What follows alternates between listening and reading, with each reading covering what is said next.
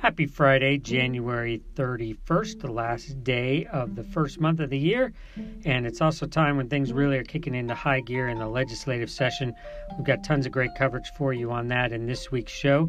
Also, want to remind you about our collaborative Your New Mexico Government project that we're doing with KUNM Radio and the Santa Fe Reporter. That includes one of the things we're most excited about, which is our daily Your NM Gov podcast hosted by Khalil Ekulona over at KUNM. You can check that out daily for a short bite, short summary of some of the things going on up in Santa Fe so you can feel like you're keeping track even if you aren't able to be up there. Lots of great uh, podcast episodes this week, including discussions on environmental legislation with Laura Paskus, as well as the extreme risk protection orders, which is also something we talk about on the show this week with Gwyneth Doland. More on that to come. Let's kick it off, though, with a really interesting conversation on the line this week. It has to do with some 7 Eleven stores in town here in Albuquerque that have been deemed nuisance businesses by the city. They've been going back and forth on how to try to clean up uh, what's going on in the neighborhoods around. One of the things is doing away with the small um, nips or pints of alcohol that can be purchased there, hoping it helps to have an impact on the crime in that area. So, with that, let's kick it off with Gene Grants, your host and the line panelist, to talk about the agreement that the city came up with with those businesses.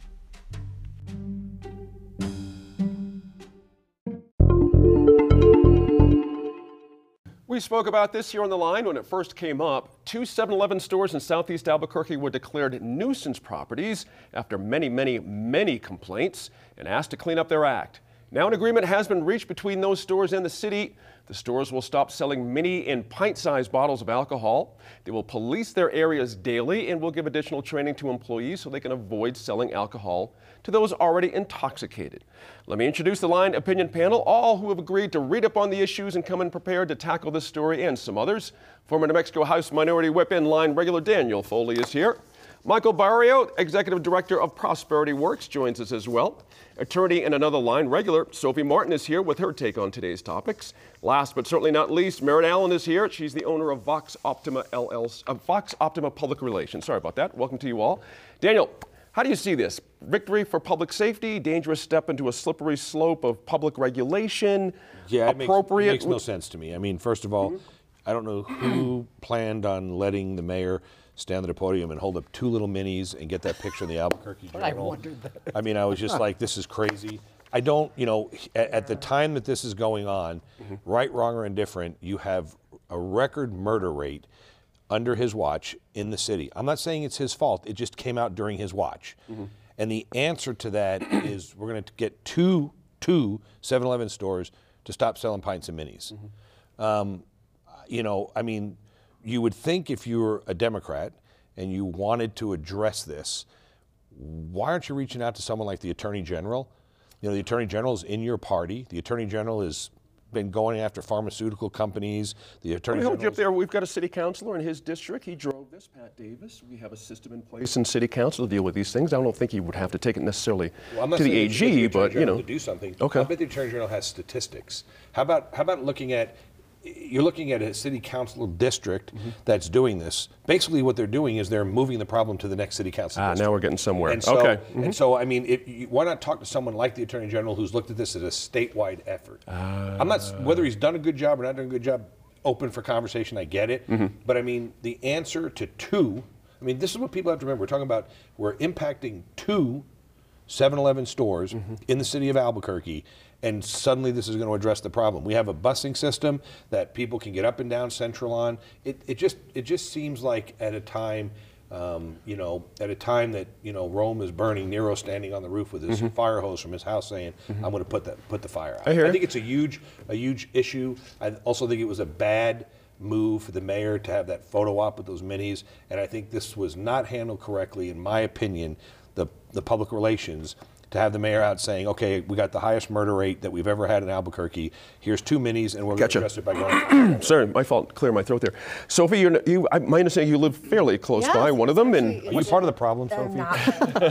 it is uh, that one of the 7-Elevens, the one on San Mateo, is the closest convenience store to my house, and so I am I am a member of that neighborhood. Um, and uh, you know that 7-Eleven has been a problem for many years. Right. The neighborhood has members of the community have pushed for changes there many for many years.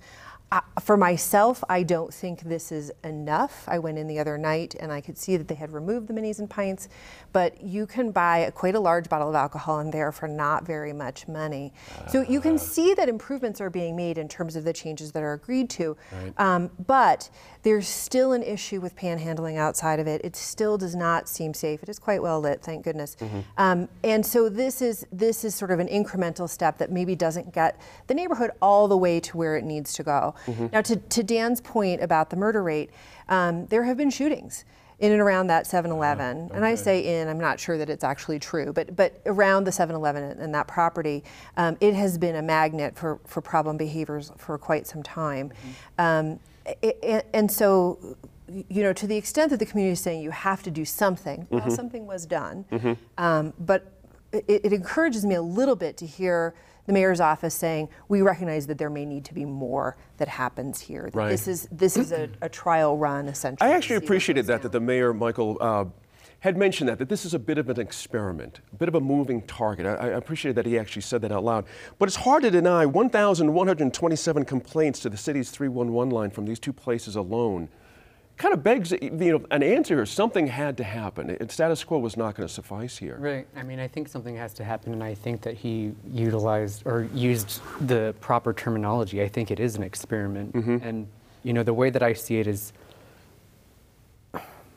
something does have to be done, but not selling pint-sized and uh, mini bottles. I, I don't think that that's that's a solution. Okay. Because are you know are we then saying that um, we know for a fact that alcohol is a direct correlation to all the many problems that are that are occurring in these areas, and I don't think that we could we could really make that case. Um, Without looking at the data, and I, Okay. you know, there are a lot of social determinants that that determine whether or not a community is going to face these kinds of issues. So I don't know that d- that saying we're not going to sell these these um, size liquor bottles to this these communities. I don't know that that's the answer, and it seems like it's infringement on. But is that business. not just plain good governance to really hone in on a problem at a very micro level, very grassroots If and that's the below problem. to, you know? If that's the problem. Let, let me let me let me uh, let me work before you get a point in, Dan. You know, because honestly, the police uh, responded 733 times. All right, that means they're not doing something else. To Dan's point about bigger issues.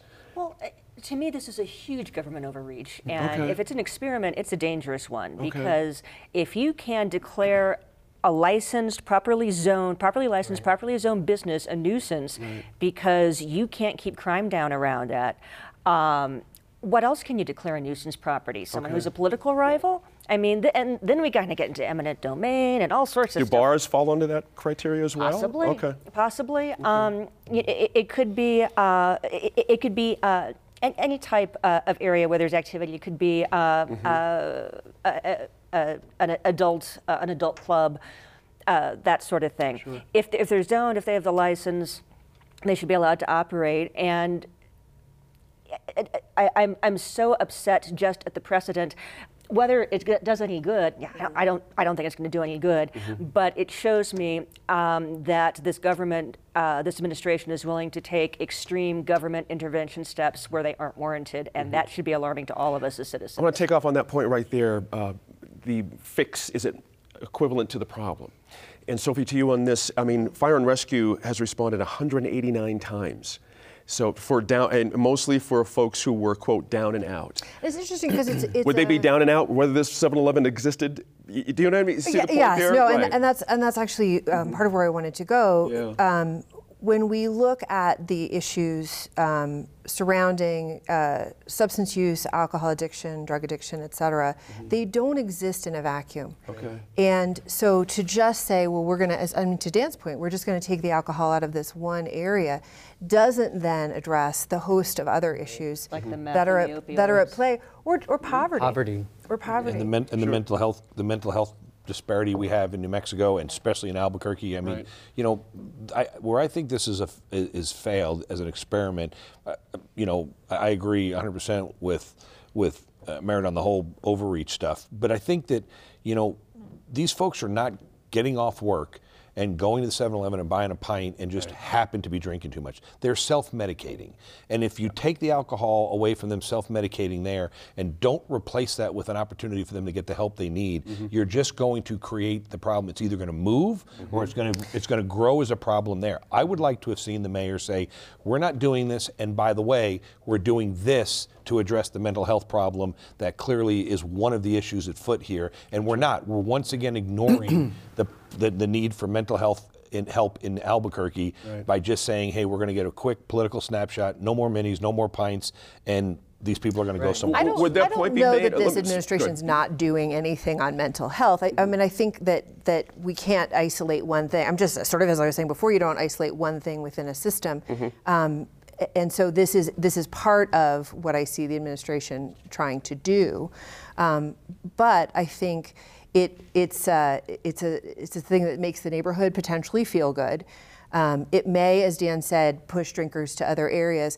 It may push them to drinking more. I mean, there are some, sort of anecdotally, I, I, know of some people who I'm, they manage their drinking because it's a small bottle, mm-hmm. and they time it out with a small bottle, and a bigger bottle might be more dangerous. So Michael, I, I just think it's very complex. Around? A year from now, it's exactly the same or appreciably the same. You know, how does the experiment look at that point? Well, I think I think that I think it's possible that we will see some things turn around, but mm-hmm. I don't think it's going to be because you're not able to purchase those uh, sizes of alcohol. Right. I think it's, I mean, all the other solutions that, that were included in this, those frankly sound much more substantive than it feels like the, the alcohol bit was just tacked on. Right. Because it sounds good. It's the most interesting. It's, it's the yeah. most interesting. It's something that, I mean, the mayor shows up with, you know, little bottles, as Dan points out. Um, so you know, I think that there could be some some positive outcomes from it. I mean, what do they, what do they say? Clear 90% of each window of posters, install cameras, signs, no trespassing signs, training for uh, mm-hmm. employees to not serve. That just sounds like the regular sounds, course of business. Right. The franchise, yeah. franchisee, franchise owners mm-hmm. um, of convenience stores in Albuquerque are rebranding. Right. A lot of 7-Elevens are turning into right. DK. Right. It's a very right. different mod looking, um, not quite so uh, rundown uh, the rest of the model. country is really flipped on the on I just, the I just wish thing. Got to run on this one. Okay. My fault. We're out of time. After the break, the Super Bowl is this weekend. We check in with Isleta Pueblo about the, their decision to add a sports betting facility to its casino. All right, time to take a break from all of the legislative news. Of course, a lot of people will be in front of the TV set this coming Sunday. It is Super Bowl weekend. And in New Mexico, as in many places, something that's new for a lot of folks is sports betting is now legal thanks to a 2018 U.S. Supreme Court decision. And that's opened the doors for several of the tribes here in New Mexico to open up sports books in their casinos. This week, Antonia Gonzalez, our correspondent from Koahnic Broadcasting, host of National Native News, she sits down uh, to talk to some folks from the Isleta tribe who have opened up a sports book to talk about what made in what went into this decision to open that and how they make sure that everything stays on the up and up and what kind of opportunities are available there. New opportunity for the tribe for economic development and something that's going to change a lot of the way we all consume and watch sports. So here we go with Antonia and her guests. Football fans and even fans of clever commercials are getting ready to watch the Super Bowl this weekend. For years, the NFL championship has involved friendly wagers. In this year's matchup between the Kansas City Chiefs and the San Francisco 49ers will be no different. Others have laid down more than just a casual wager. A 2018 U.S. Supreme Court decision opened the door for tribes across the country to accept sports betting in their casinos. Here in New Mexico, Santa Ana, Laguna, and Isleta Pueblos have started sports books. Other tribes are exploring the option too. This week, NMiF correspondent Antonia Gonzalez looks at sports gambling at Isleta, how the Pueblo chose to open its sports book, what business is like, and what other tribes are weighing before they act. Joining me now are Edward Calabasa, a former Isleta Tribal Council member, and Stacy Chaffins, a Isleta Player Development Manager at the casino. Welcome to New Mexico PBS. Thanks for having me. Thank you. Well, sports betting is fairly new after the 2018 Supreme Court opened it up for states and tribes. A number of tribes across the country, including here in New Mexico, um, decided to try it out, including Isleta. Can you tell us a little bit, Ed, how that idea came about for the tribe? Well, the tribal council had been talking about that possibility because we knew that that case was making its way through the Supreme Court. Uh, once they made their ruling uh, with our general counsel, we started putting things in motion. We wanted to know more information as to uh, really what are the, the percentages, what's the what would be the win and loss? Um, was it worth it for us to do that? Because it meant reconstructing a part of the casino to build a sports book. And so, would we be able to recoup that cost, um, the investment? You know, our ROI was that going to be there? So, um, we did a number of things like uh, calling other tribes, uh, call, visiting Las Vegas. We also went to the UNLV uh, School of Gambling, uh, took a course there, visited casinos there in Las Vegas, uh, and then we started feeling out the waters as to who was going to set our betting lines and how much did they want on their end for taking that risk and responsibility. So there, it wasn't something uh, as fast as, hey, Supreme Court made its decision. Tomorrow we're going to start sports betting. It what you know there was a lot of research and uh, we had to do our homework, so to speak. And uh, Stacy, you were involved as well as, like Ed is talking about, going to the classes and learning about sports betting. And how was that beneficial to having the fruition of the sports book opening at the casino? It was the training was really good. The UNLV training that we went to, we had um, another GLI come and train us on property. Uh, it helped overall get more people in the casino familiar, employee-wise, um, different departments, so they would understand what this was all about and you know how we were going to start. And um, we started in a temporary location, and then we moved. They had the construction done to build the new sports book. And how has it been received so far by guests? It's been received very well. It's um, grown our demographic of people that come into the casino. It's uh, a group that we probably didn't have before, and now you know we have more people that are interested in the sports book that uh, might use our entertainment in our restaurants or play tables as well. So it's definitely grown our demographics of people. And um, how do you see that as part of um, you know, achieving a goal for, for the tribe. Uh, you know, there was a lot of millions of dollars went into the renovation for the sports book. How is that? Um, what, what, what were some of those ideas behind that decision? Well, really, it's just another amenity. Um, you know, if we're not going to offer it, our guests may go to another casino that's, that's ha- that has it. Um, Santa Ana was the first in the state to do it, and almost immediately, I know friends who are also sports bettors, they went they went there almost immediately, and they would stay there in that Bernalillo area and not visit the other casino like Sandia or Isleta, Route 66, because we weren't offering it at that, at that time. So Santa Ana really had, uh, you know, the mother lode of, of people who are interested in sports betting. Um, they sports bettors may go with their wives, and their wives may play the slots sports bettors want to go to the sports book. So it's, it's a happy medium for everybody. In terms of um, getting back those costs, I mean, uh, we were, we were excited when we uh, finally moved from that temporary location to the, to the big sports book location. Um, New Mexico is unique in terms of its compact because we cannot allow uh, class three gaming with alcohol to be infused. So we're unique in that we need a, a divider to separate where we're making the transactions and the bar that's located inside the sports book. If that makes If, if you've visited that section, I mean, a lot of people have the misnomer that we're like Las Vegas and people are walking around the casino with alcohol, and that's just not the case. So New Mexico is unique in that they make those stipulations. Those are part of the compacts that we have with the state. It's like any, like you're saying, and if you go to any tribal casino, the, the right. bar, the alcohol, wherever that's being sold. The alcohol stays from- in the bar and it has to be separated from the class three gaming. That's correct. And when it comes to gambling, any kind of gambling or even tribal casinos, there's a lot of opinions. Sure. Um, and then adding to sports betting, there's also a lot of opinions on that. Was there any kind of pushback um, because it has to do particularly with sports and betting on sports? I think the biggest pushback that we heard um, because was that we were not going to restrict our gambling.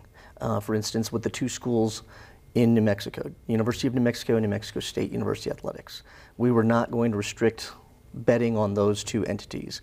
Um, Santa Ana, from the get-go, said we're not going to take bets on those two schools.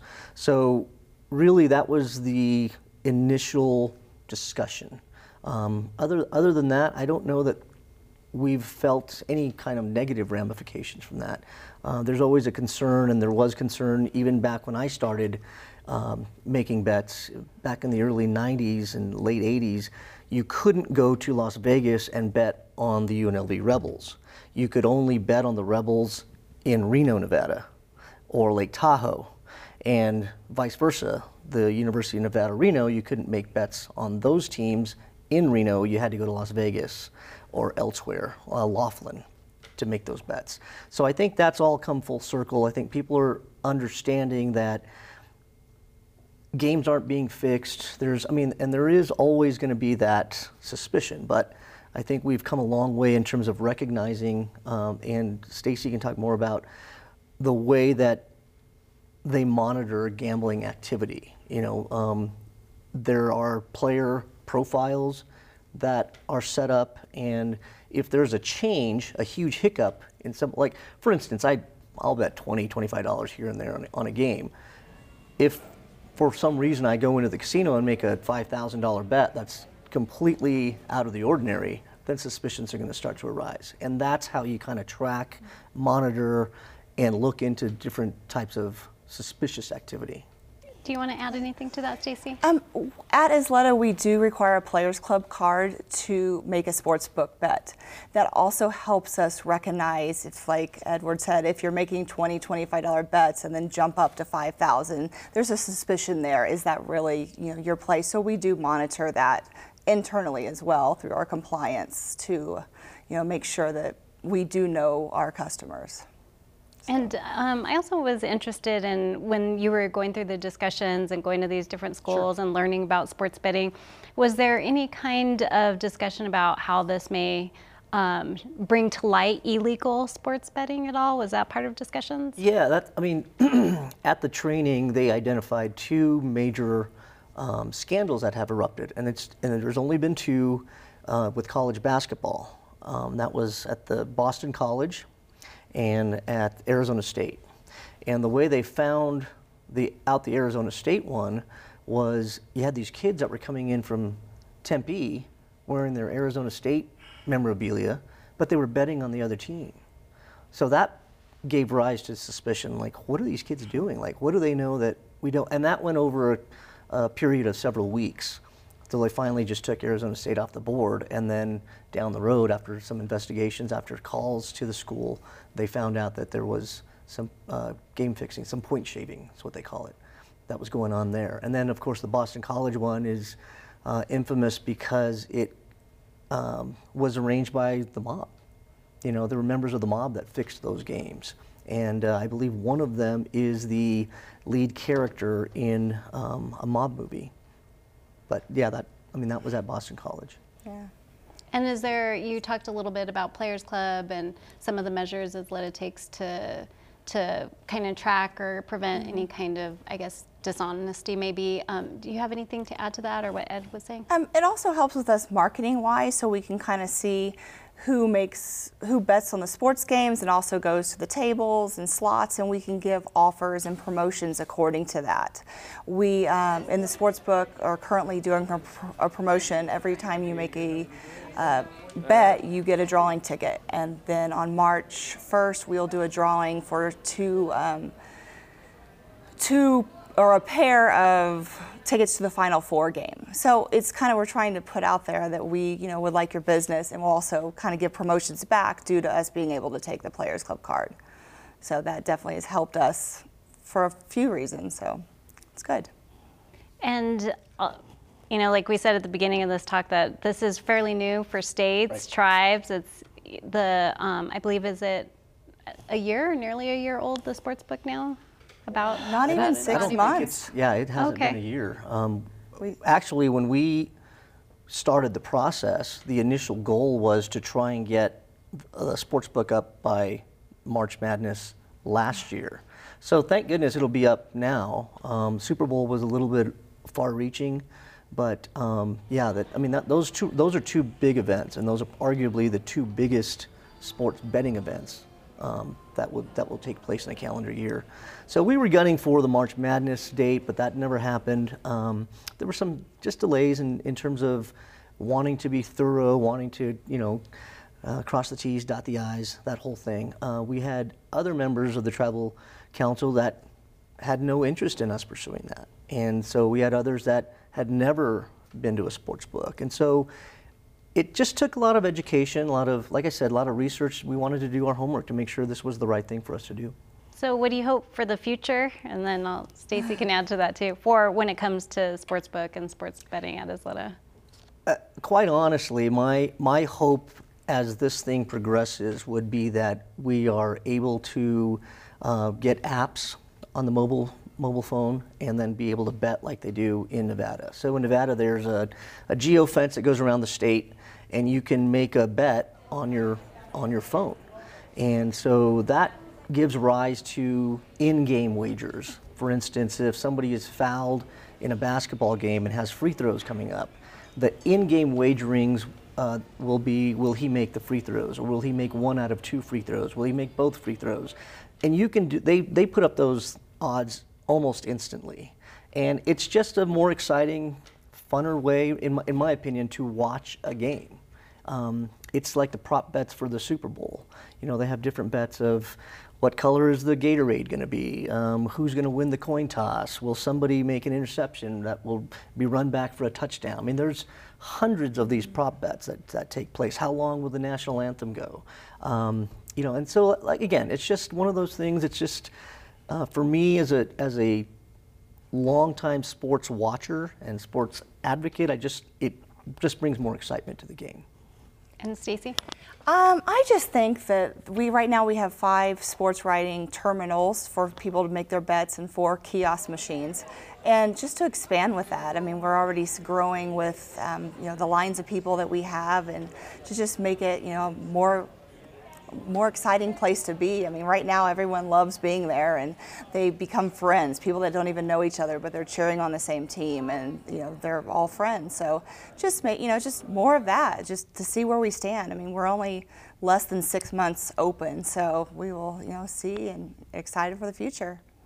And Ed, just your thoughts on tribal sovereignty, uh, to tribal casinos, Indian gaming is part of tribal sovereignty, and also um, to benefit tribal citizens through economic development the, and the betterment of overall communities. So, just your thoughts on Isleta Pueblo. Right, and all I mean, and all of that goes hand in hand. I mean, if we can provide a great place for entertainment and people to, to go there uh, as the business grows, then we benefit as a tribe because um, we do have a, a good portion of our tribal budget is supported by the casino. Um, so as that grows and our budget grows, um, you know, we like to get more social programs in the works uh, to help out the residents and the tribal members of, of Isleta.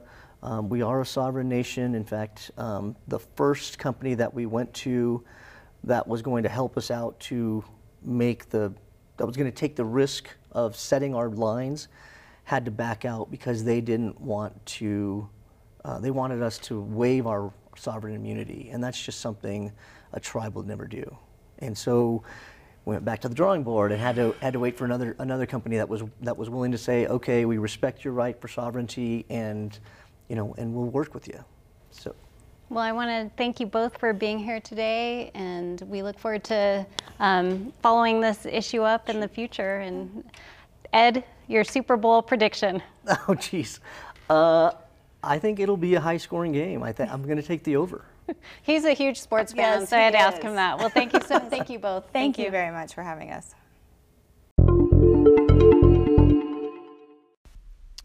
All right, of course, it is one of the hot topics of the legislative session this year, although there wasn't a guarantee the governor was going to put it on her call for the session because it's not directly budget related. But she decided to put legalization of cannabis for recreational purposes on the call.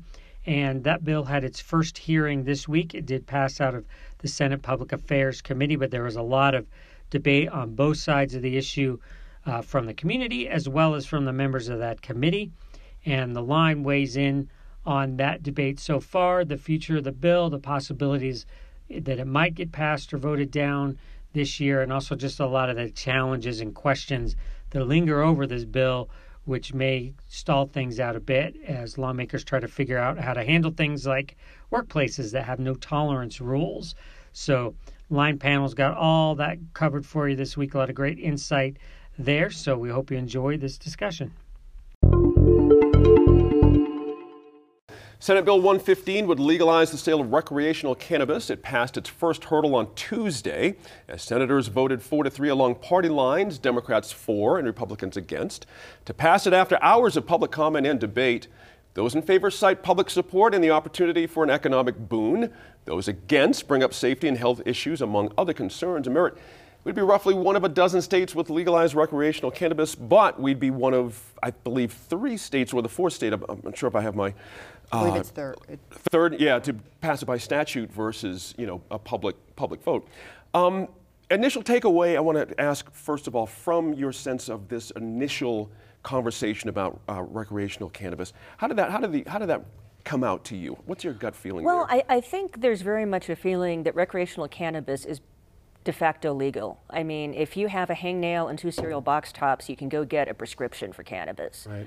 Um, I was in a brew pub the other day that's next to a medical dis- a dispensary, and I was just going in to get a beer, and the weed was so strong. Like, dang, I'm almost getting a contact high from being next to the dispensary. And I, you know, I asked uh, the bartender, he's like, "Yeah, we get that a lot. It, it, it, it, it's here. It's being done." Um, law enforcement doesn't seem very upset about it. So I think doing it by statute, not by um, uh, going to the voter, uh, I think will be fine. Um, I think there are inconsistencies in, in this project. I think there hasn't been a lot of openness. Uh, it's been a, the the policy experts who've come in to make these recommendations for this bill haven't done a lot of listening, but they have done a lot of comments. So that's why you know this 173 page bill. Right. Uh, we, what I don't get is why we have a cannabis regulation advisory committee. Why don't we have a cannabis regulation committee? right, right. Uh, cannabis regulation point. advisory committee that also has to have um, a representative of organized labor. What? Um, and there, there's just there, there's so much extra in the bill. I, w- I would like the bill to say um, we will decriminalize recreational use January 1st, 2021. We will allow growing to begin January 1st, uh, 20, uh, 2022. These reports will happen, and some filler in, and maybe it could be 30 pages.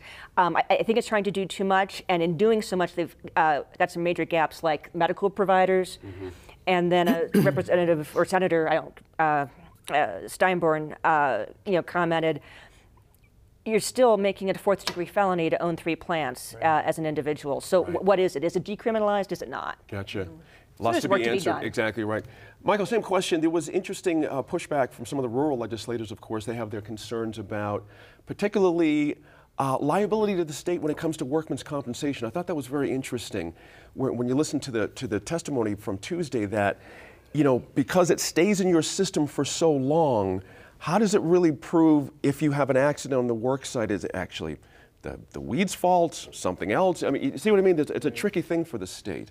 Some work to do there as well, it would seem. I mean, it's me. a valid concern, and um, you know, if we're being honest, the technology just simply doesn't exist yet to accurately pinpoint, you know, when someone has actually um, smoked or imbibed. That's right. And, but, you know, thinking about the rural communities, thinking about this debate at all, a lot of it seems, if I'm being honest, it's, it seems a little silly to me because I feel like um, the arguments against having it legal is they're, they're based on antiquated ideas of what drugs are.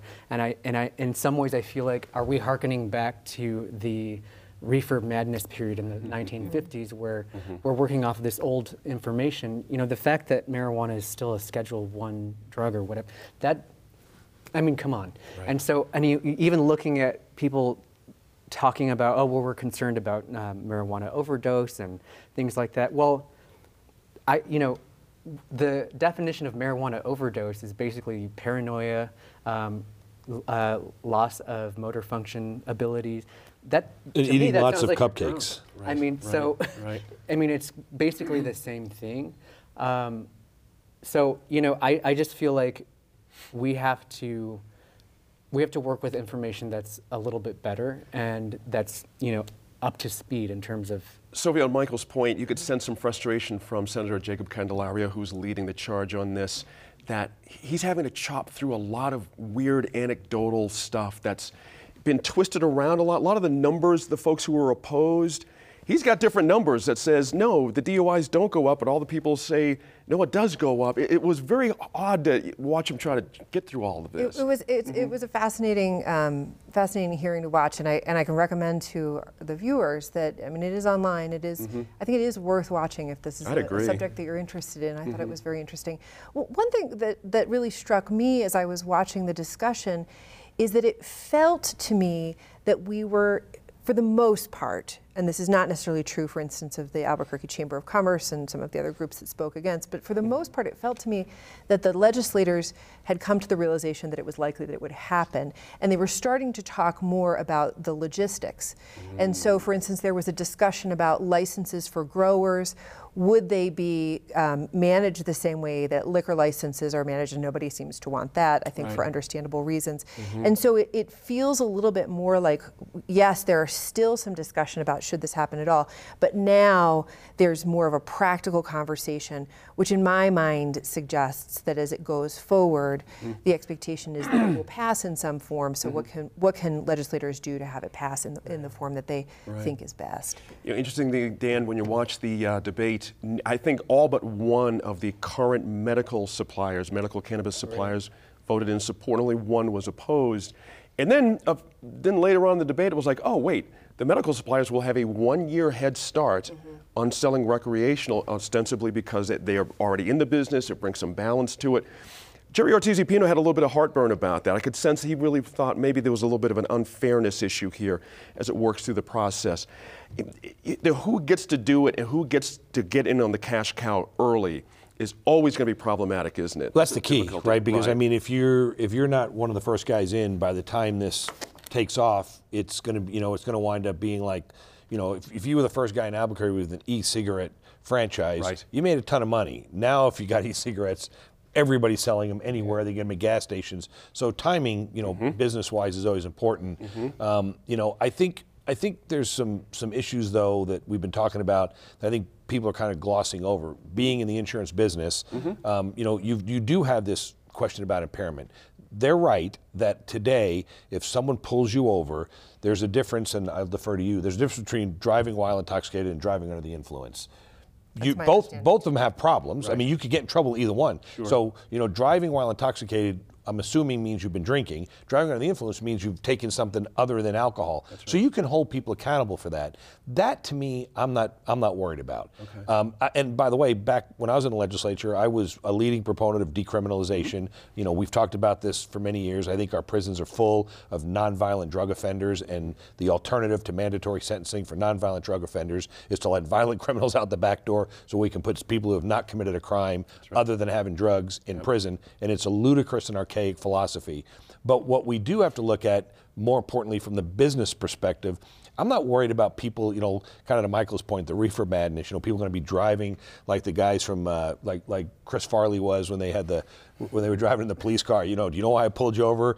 Was I speeding? No, you're going three, three miles an hour. And most people I pull over go to the shoulder, not the median. That's not happening. I'm not right. worried about that. Sure. What you are worried about is the guy that drives a truck the guy that drives a forklift, yep. the contractor that does have an accident at work. That's right. And when you test them, you can't tell did they get stoned last night? That's right. Did they smoke weed the night before? Did they smoke it over the weekend? Mm-hmm. Everybody's body metabolizes it differently. Mm-hmm. Now, you could say the same thing about alcohol when it first came out, mm-hmm. but they came up with a breathalyzer test. I think we're not that far away from coming up with an ability to mm. test this. Right. and I know that Sandia is one of the leading places working on this. Mm-hmm. To me, that's a huge question to overcome. The recreational side of it, I do think we have to have some serious conversations. Um, you know, you talk to the people in Colorado, and some of those folks now have reservations about the long term uh, uh, ramifications on the state and the state budget. Mm-hmm. And so I just I hope that we go slow and we look at this and say, look, because we're all looking at this for one reason, one reason only, a windfall of money. That's right. And if we're able That's to right. put some of this money away to say, listen, we're going to put money away to deal with the potential problem later, then I think it'll work. Okay. We got a minute left. Um, a point made by Terry Cole from the Greater Albuquerque Chamber. There are a lot of federal places and other places mm-hmm. that have a zero tolerance policy. Oh, absolutely. How, how, do we get around that? That that that's going to be problematic. No, that, right. Okay, so I, I um, have to hold a federal security clearance. Right. I can't hold it and be an active uh, marijuana user. That's so right. guess what? I'm not going to use it. Right. I mean, that's right. that's the situation. I think I think that's very simple, cut and dried. I mm-hmm. think the, the biggest issue for New Mexico is we have to understand the big boom and the race is kind of already, you know, the bubble's already kind of gone down. Colorado, California got that. Yeah. We're not going to be part of that. And what will also limit us is our water. Mm-hmm. Yes, big point of contention there. That's it for us on that topic. We're going to revisit that one in the future for sure. Now, Gwyneth Doland takes us to the legislature next.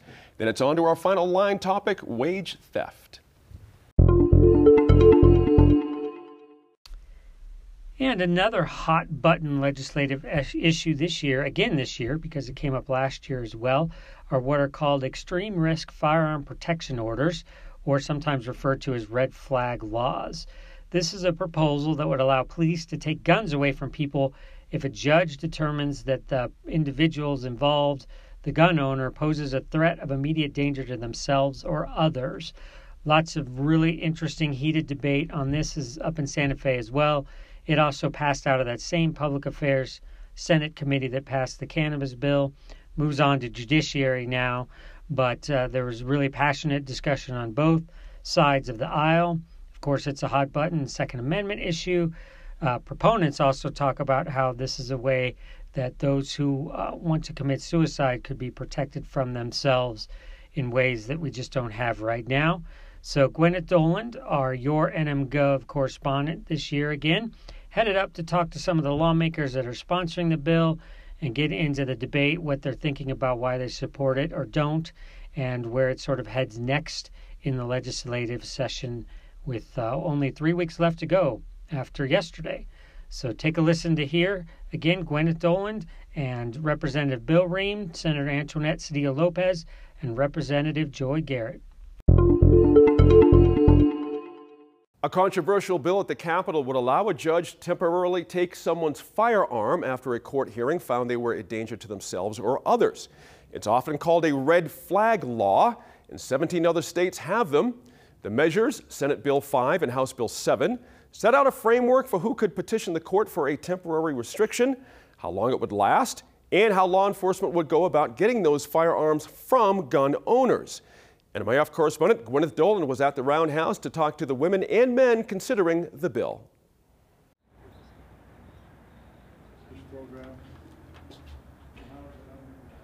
Senator Antoinette Sedillo Lopez, you are supporting a bill that would allow law enforcement to take guns away from some folks. Why do we need this? I think this bill is really important to prevent the kinds of tragedies that we saw in El Paso, that kind, those kind of gun shootings when people really are posing a danger to themselves or others. It will also prevent suicides. We heard very powerful testimony from an individual who felt like this could have prevented a gun, a gun a shooting of, of her cousin who was very depressed. And so this is an opportunity to really prevent that, sign of needle- that kind of needless gun death. There were people who talked in a committee hearing this week about their fear that this is going to allow the government to come in and just grab guns indiscriminately, round them all up, and keep them forever. That is just not possible. We have a Second Amendment, and this is a very, very small number of people. I don't know how many cases exactly there are, but last year with the Domestic Violence and Gun Safety Bill, only 29 individuals were ordered to surrender their guns. It, this isn't a, lo- a big um, takeaway of guns, and I would never support a big government roundoff. We, we have a Second Amendment. Representative Rehm, you spent 20 years as a law enforcement officer. Do you think police should be able to take guns away from people who a judge has determined pose a threat to themselves or others? Okay, if you're speaking about the red flag bill, the problem is is that the judge is doing this without any due process. What's happening is is this is occurring, and I want to talk about our Constitution. Our Constitution says that you're innocent until proven guilty. The way most red flags have, bills are written says we're going to come take your, your weapons on an accusation, not a, not a criminal act, and then you have two weeks to come into court and prove that you're not. Our, our system is you're innocent until proven guilty. This turns it backwards where it says you're guilty, now you prove to the court you're not. And so conceptually, we have problems with it from law enforcement. If a person makes a threat to another person, we already have laws for that, and the officer can go and investigate it, and that includes even doing search warrants and taking their weapons if they believe that threat is credible. Suicide, though. We, um, there's been some very emotional testimony about folks who talk about it. Their families are really worried about it because they've had this notice. And what, I mean, it, that's not exactly the same situation. Okay, so let's talk about suicides. When I would respond to them, if there was a firearm, I would take the firearm into what we term safekeeping. So I would place it into evidence and it wouldn't be in the home. Um, when we talk about changing the mentally ill portion of who can obtain a firearm or not obtain it, that change needs to come federally. Right now, it's only those who have gone through court and been adjudicated mentally ill. And it needs to be a wider group, I agree. But it has to be done federally, and we can talk about that later. So, what do you say to folks who um, watched the terrible shooting in El Paso, who've experienced school shootings here in New Mexico, who are watching this violence, who have been victims of it? How should we stop this violence? If we look at the root cause, eh, it is mental illness. And, and I think we all would agree with that.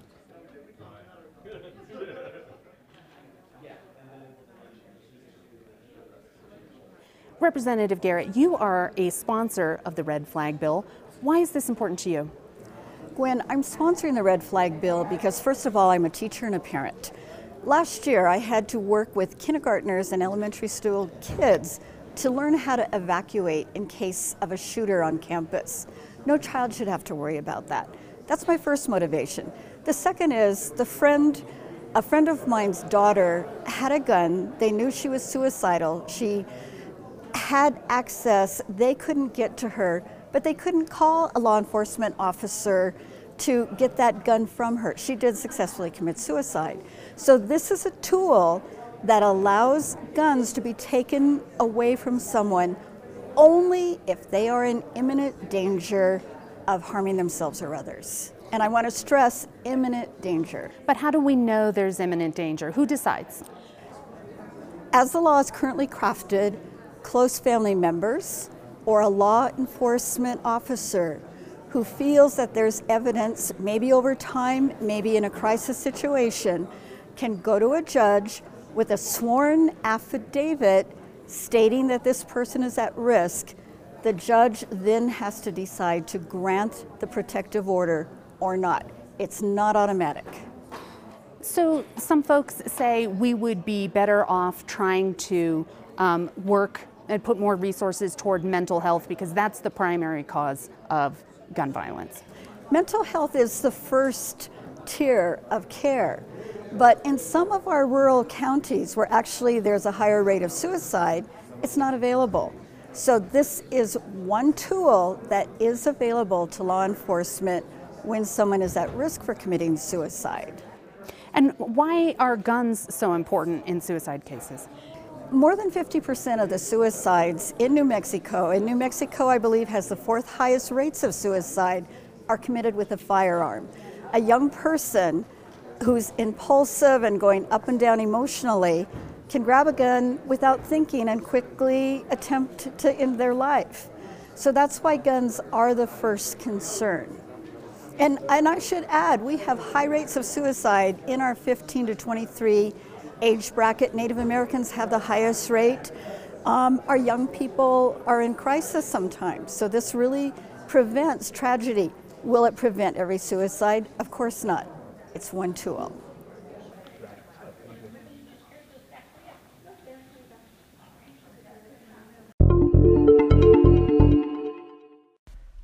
Last up this week, uh, the line is at it again. This time they are looking at something else the governor brought up in her State of the State address, and that is the backlog of wage theft cases that the state is dealing with. The number's at about 1,900, and these really a lot of them tied to the state's new minimum wage hike um, and the money that should be going to wage earners that is not getting there. How you parse out what is um, actual wage theft as opposed to something else, how you go about this and get on top of this because, of course, this is money folks desperately need and in a lot of ways are owed. Really interesting conversation here, including how a lot of these things may get solved with settlements and whether or not that is actually providing justice to the people who've been shorted that money. So I want to special thank send out a special thank you to our line panelists this week. That's Merritt Allen of Vox Optima, Michael Barrio of Prosperity Works, Dan Foley, former state representative, and Sophie Martin, an attorney. Dan and Sophie, of course, are regulars on the show, and Michael and Merritt here a bunch as well. So that wraps up the show for this week. Again, don't forget to check out the Your NM Gov podcast, Spotify, iTunes, anywhere you get your podcasts. Same with this one. Please subscribe, share, rate, review, let everybody know about it, and we will talk to you next week. There's a backlog of about 1,900 complaints of wage theft linked to enforcement of the state's minimum wage law out there. Complaints by low wage laborers that their employers are not adequately paying them. They're starting to pile up during the Martinez administration, you might remember. Workforce Solutions Secretary Bill McCamley says he needs more investigators for complaints in order to continue to fulfill major provisions stemming from a 2018 lawsuit settlement. Michael, in 2018, the state's minimum wage was 750. Uh, in January 1st of this year, went up to nine bucks an hour. Do you think with this new increase, the number of, of these complaints are going to go up? We can only assume that what we have on the books now is probably just the tip of an, of an iceberg anyway. So. I mean, yeah. this is a problem that really needs to be addressed. Mm-hmm. That, that large of a backlog is something that I don't think that we can just ignore. So mm-hmm. I think that Secretary McCamley is, is is right to say we, we really need to, some funds to actually uh, substantively address this problem mm-hmm. because I don't think that it's going to go away. Um, you know, and so this is this is something that greatly impacts huge uh, populations of our of our citizens. And That's so right. if we're not if we're not trying to get out in front of this, you know, I mean, how much longer are we going to sit around and right.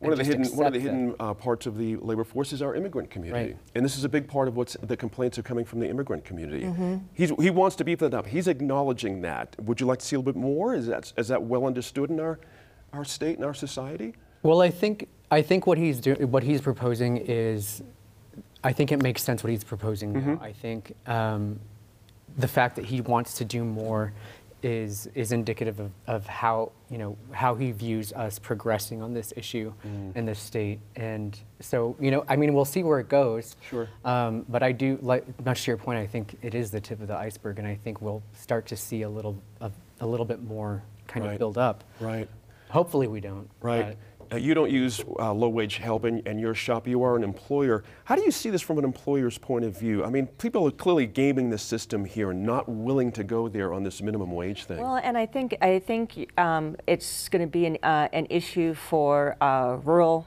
employers who maybe ah. couldn't keep up. It's going to be an issue for restaurants. I mean, and I'm sure the Restaurant Association has uh, a, a, view on this. Mm-hmm. From, from my perspective, I'd like to see I would guarantee there is a devastating backlog of something in every state agency we have mm. because yeah. that's how it's been mm-hmm. running. I'd love to see everybody step up and say, I need one time funding to make my agency competent. Right. I mean, I think that would go a long, long way uh, to helping our state. I think this is potentially political gold. They've done press conferences on it. We're covering it. So we've raised the minimum wage. We're legalizing weed.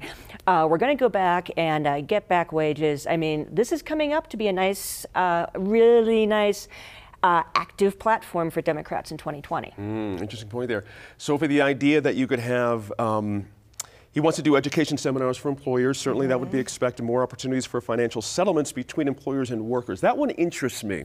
This idea of, of, of financial settlements, because it, it, could go one of two ways. You either do a high profile you know, dunking of someone, mm-hmm. you know, a law, many, many lawsuits that mm-hmm. says to the employer world, this is your fate if we find you, or you quietly settle behind the scenes. Which is the better way to go here? Uh, it's, it's actually hard for me to say. I yeah. will say that that a part of me kind of cringed at the idea of the settlements, not because I don't think that realistically that's going to be what has to happen, right. but because I, I idealistically feel like you owe the money and you owe it to these people right. and they need the money. Right. I mean, there is no question right. that people are living even more hand to mouth because they're not being paid fully. So there's a part of me that's like, ah, oh, you're on the hook for everything.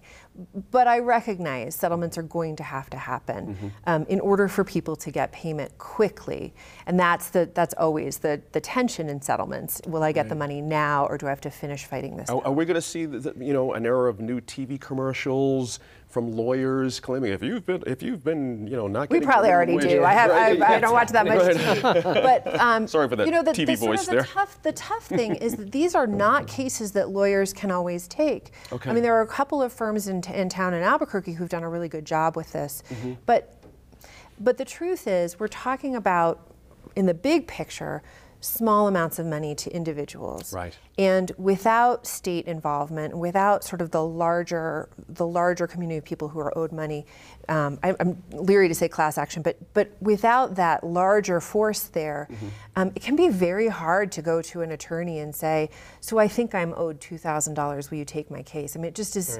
Gotcha. It, how does that work That's out? realistic. As as opposed to state enforcement, I think this is an appropriate use of the state's hammer. I appreciate that distinction. Uh, Dan, some might say this is probably shows that this was too much of a bite for some employers in some categories out there, meaning they were on the edge anyway. And then the, the minimum wage goes up, they couldn't get there, so to speak. And this is what we warned everybody about. You know what I mean? That kind of an angle. Would you agree with that, or is no, it just so a, okay? The law is the law. And, mm-hmm. and, and one of the problems that I have, because we deal with this with some of our clients, right, okay. that have this issue come up, I will tell you this, and I agree with Sophie. It's hard to say go find a lawyer because we owe you nine hundred dollars, and then you know. It's so hard, sue me. Right. So I mean, right. but but here's the problem though. I think Workforce Solutions has shown an inability to work with the pub to work with the employers, uh. and here's what I mean by that. These tactics, I'd like to see them say the first thing we're going to do is look at how many of these are fraudulent complaints. And we're going to get those off the books and we're going to tell those people, look, you may think you were owed, maybe you should have been owed, but the law says ABC.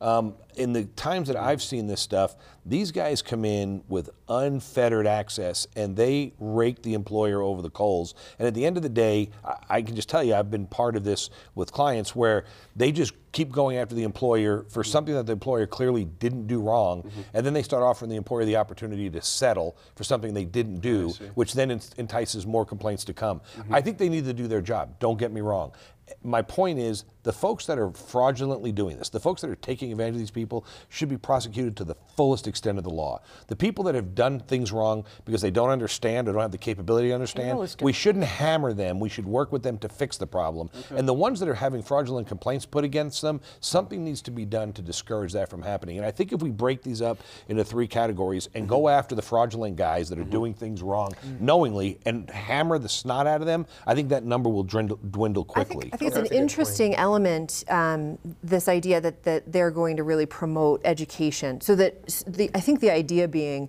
maybe we can fix those ones in advance. And that's certainly in regulation in general that's what you want is you want to you want to try and fix the fixable. Gotcha. and if it's possible to do that through education if it's possible to do that through that sort of support then that's a real win even just that. And I just, I I'm don't a feel like payroll these guys. dispute right now with ADP, um, about to the tune of about sixty thousand dollars. For me, that's a lot of money. Sure. And so when you talk about you know minimum wage, you know a lot of the big employers I hear that people don't think much of McDonald's, Target, Walmart, they're all paying higher than minimum wage, and they have very specific payroll procedures.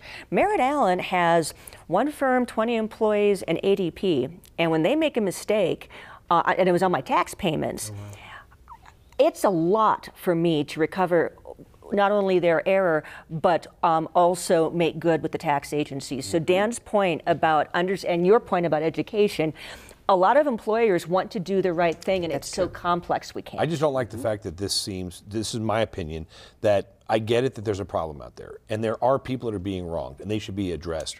It just seems like these guys in this issue are running forward like they're Robin Hood. Instead of stepping forward and saying, hold on, there is a problem and we are going to go after the bad actors, but we're also going to work with the people that have a misunderstanding and help them get up to speed. I think right now, every employer, when you see these messages come from the, the administration or from, from uh, the Secretary McCamley, I think employers' sphincters tighten and they just recoil and they're like, man, we're going to get in trouble. And I think that's bad for business. Last word, Michael. A network of 20 offices statewide, better able to serve remote communities, and those two employees, extra employees. Is that enough? I mean, we're talking about. He's talking about a huge stack here. Only two more employees. Wouldn't you think this would be a little more vigor to? I, I don't. I mean, I don't think that it's an, it's going to be enough, but I think it's a start, and I think it's a conservative start, you know, especially considering that they're asking, you know, for a certain amount of money to get this done. There you go. Have to wrap it up for us this week. Thanks for all our panelists, certainly for their work getting up to speed on our issues.